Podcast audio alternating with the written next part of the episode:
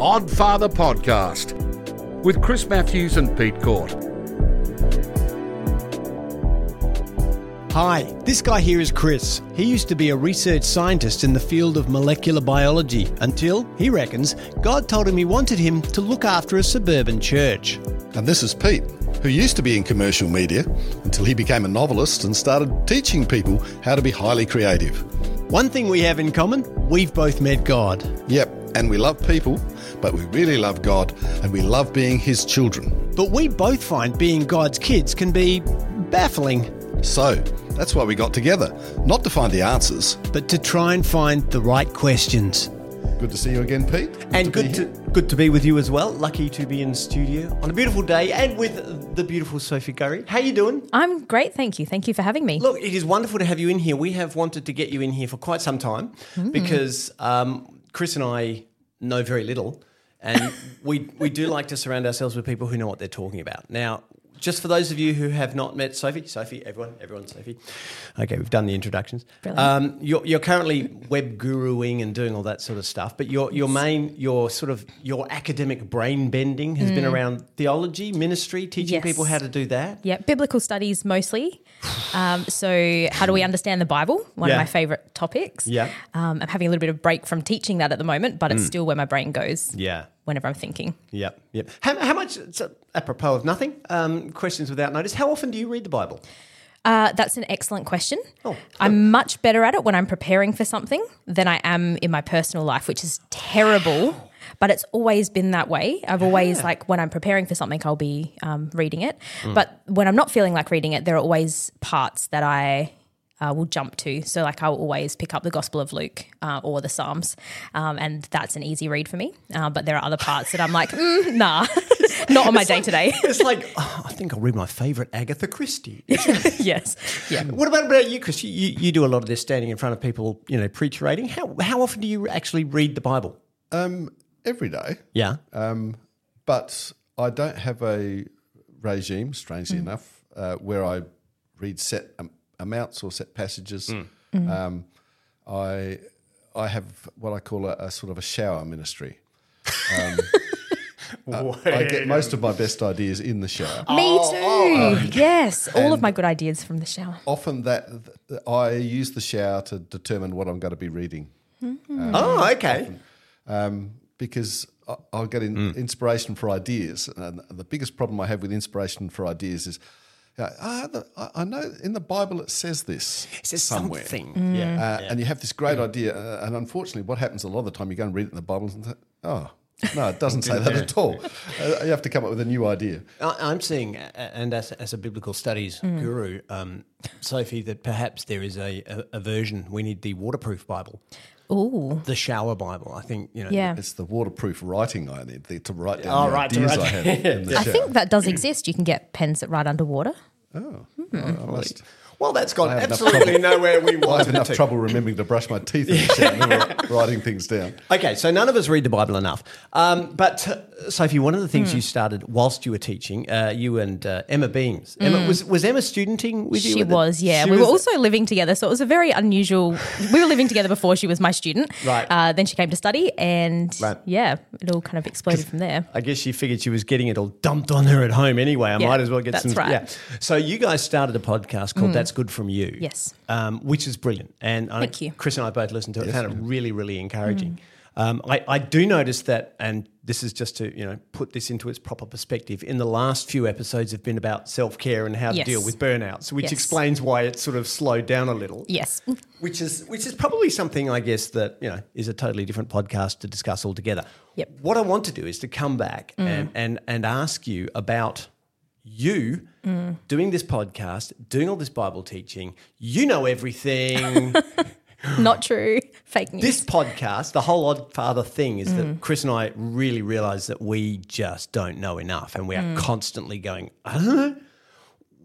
What don't you know? everything.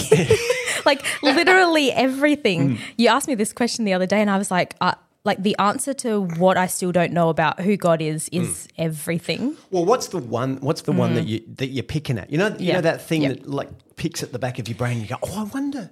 You know, Yes. that's- what what's there? There's been one that's been kicking around the last week or so because I I watched the news and I feel injustices in the world very deeply. It's part of my personality, who I am.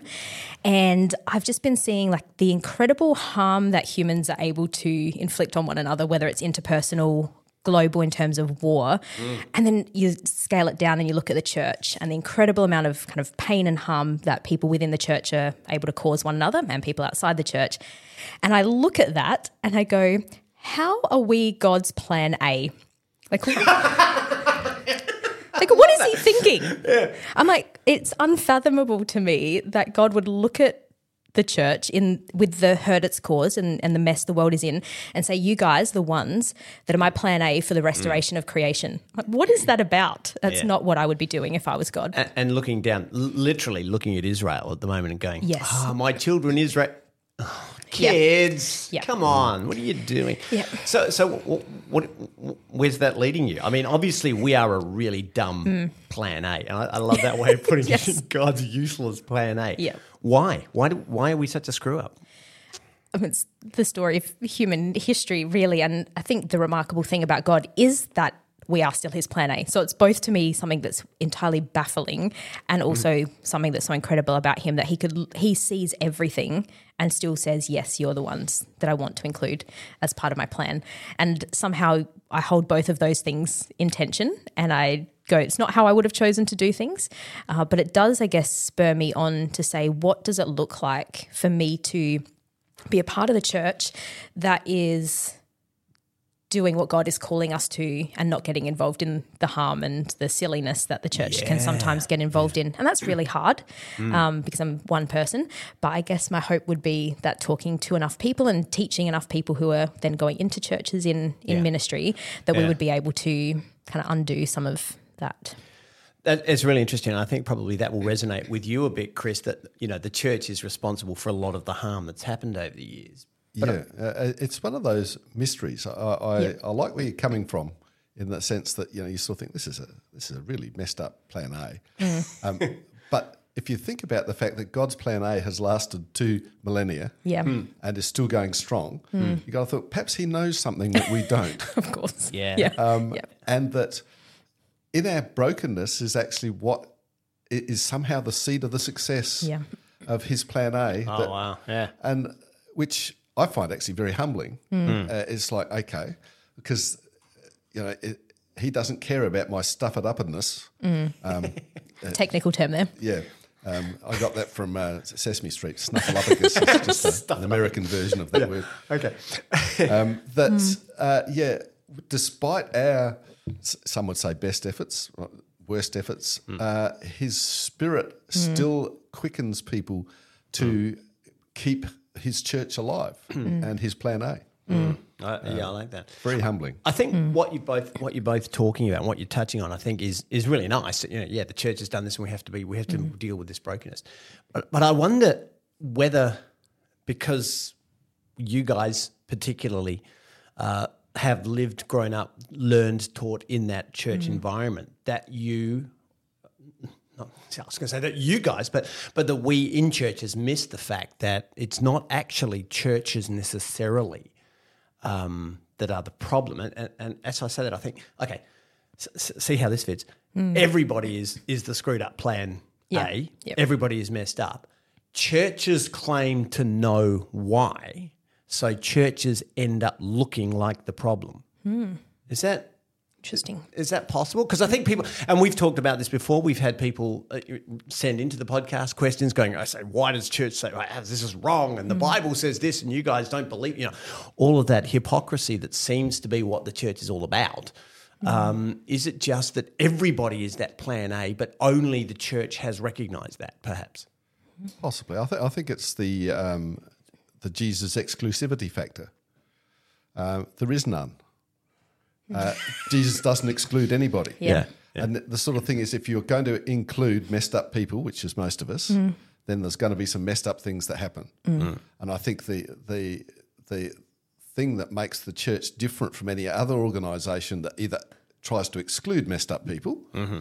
or tries to deal with that on a human level is that it's the Spirit of God that stops us from uh, really destroying His His plan, um, and and in some ways, it, it's it's strengthening. I mean, I've I've seen lots of really discouraging, disappointing, painful situations in church, and yet going through them hasn't made me weaker. It's made me stronger. Um, and hopefully, if that happens to enough people, the church will eventually change. Hmm. Hmm. Hmm.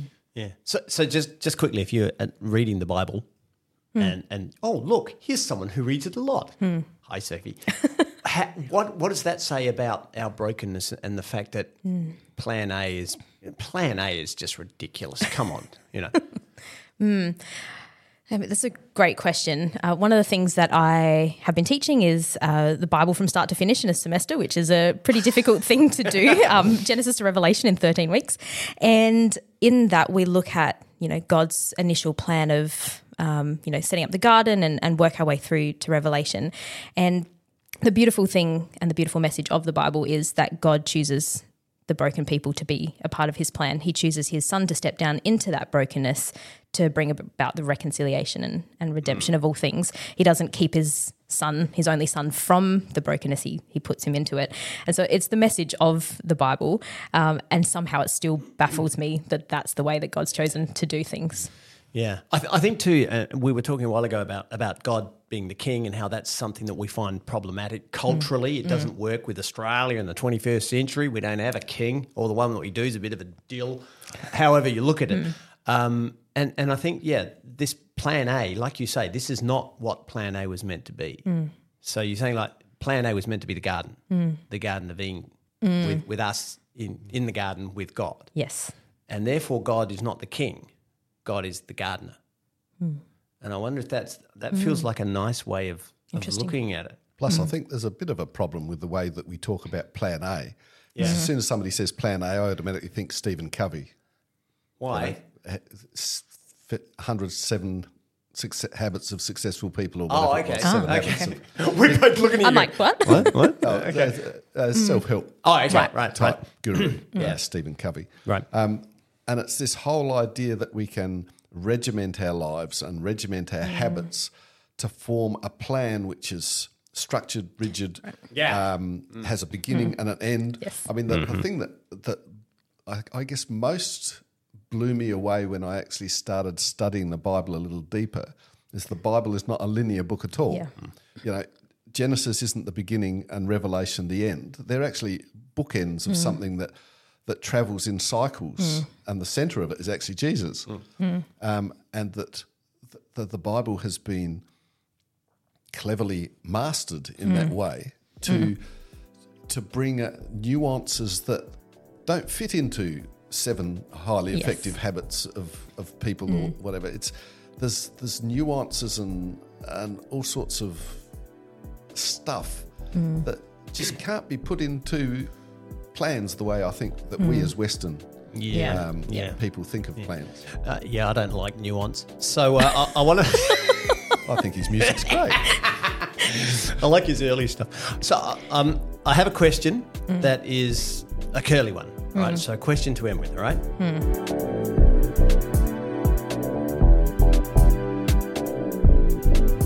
Sophie, your question for us today was was how can this be God's plan A? Mm. Honestly, I mean, look at it. Mm. Um, and we have looked at it, and we do look at it. And mm. people around the world throughout history look at the world and they look at God and they go, You say that, but what does it look like from God's point of view?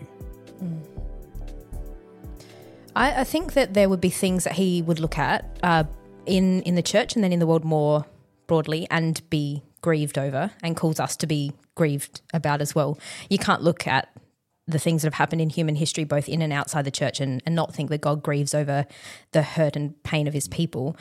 And yet somehow, hmm. and does does God hope? I don't know. That's a that's a thing that we we do and we have is hope. But I still think there's a hopeful element to it. Like he hasn't given up on us as being a part of hmm. his restoration plan for the world, and that's quite an incredible thing and an absolute privilege. It's so hard not putting human emotion and feeling Yes. and, and and we've talked about this before being stuck in linear time you know that we're going along one day at a time and god's looking at it from the outside. God's looking at he knows what happens and all that sort of stuff. So it's really hard for us to see that which is why i think it's such an important question. What do you what do you chris if what, what do you think god's looking at? What's he seeing? um I don't know. Um, but uh, uh, one thing that might be an interesting way of looking at it, and, and I usually would like to think that God would come at things from the positive. Um, But uh, imagine if he looks at it this way rather than developing a plan A, which was going to be wildly su- successful, what if he developed a plan A that no matter what happened would just never fail? I like that. Mm. Mic drop moment. Yeah. Well, I j- just uh, uh, something you mentioned just a second ago. We, you said, um, Sophie, you said, you know, that God's looking at the church and He's looking at the, the not church. Just, do you reckon when God, when God looks at us, God constantly looking at us, as is walking with us, is there a difference for Him between the church and the not church? Is there a difference between how God deals with, speaks with, wants to walk with people who are in a church, people who are in a badly broken church, people who are in a loving, caring church, and people who are not? Is there diff- Is there a difference in God between, say, the head of a church and a drug addict on the street? Hmm. Hmm. not in his love and compassion for them, like no way. Um, and his his invitation for them is exactly the same. But if you read through Paul's letters, particularly, you know, New Testament, there does seem to be a higher bar that people who are called into ministry are held to, and so is God's love and compassion and grace for his any person different? No. Is there something that people who are in ministry are specifically called to? Yes. Yeah. And, and a interesting, yeah. That's we, we've actually spoken about this before about how you know does your does your life get easier when you become a Christian? No, it gets harder. Yes. Uh, and I think, in, as you mentioned that, the metaphor that strikes me is the coach's son in the mm. footy team. You know, mm. you're expected to be good when you're the coach's son. In fact, mm. you have to be better. And, I, and I wonder, yeah, maybe that's what it is. Doesn't Yep. work with the pastor's son. Yeah. Isn't that what they say about like mechanics, mechanics, cars, and pastors' kids? Mm. the mm-hmm. worst. Excellent. And Sophie- if my kids are listening to this, I do apologise. I, I meant my other other kids. Yeah. Sophie, thank you for that. Next time, mm. I want to pick your brain about something that has really thrown both of us. All right. Right.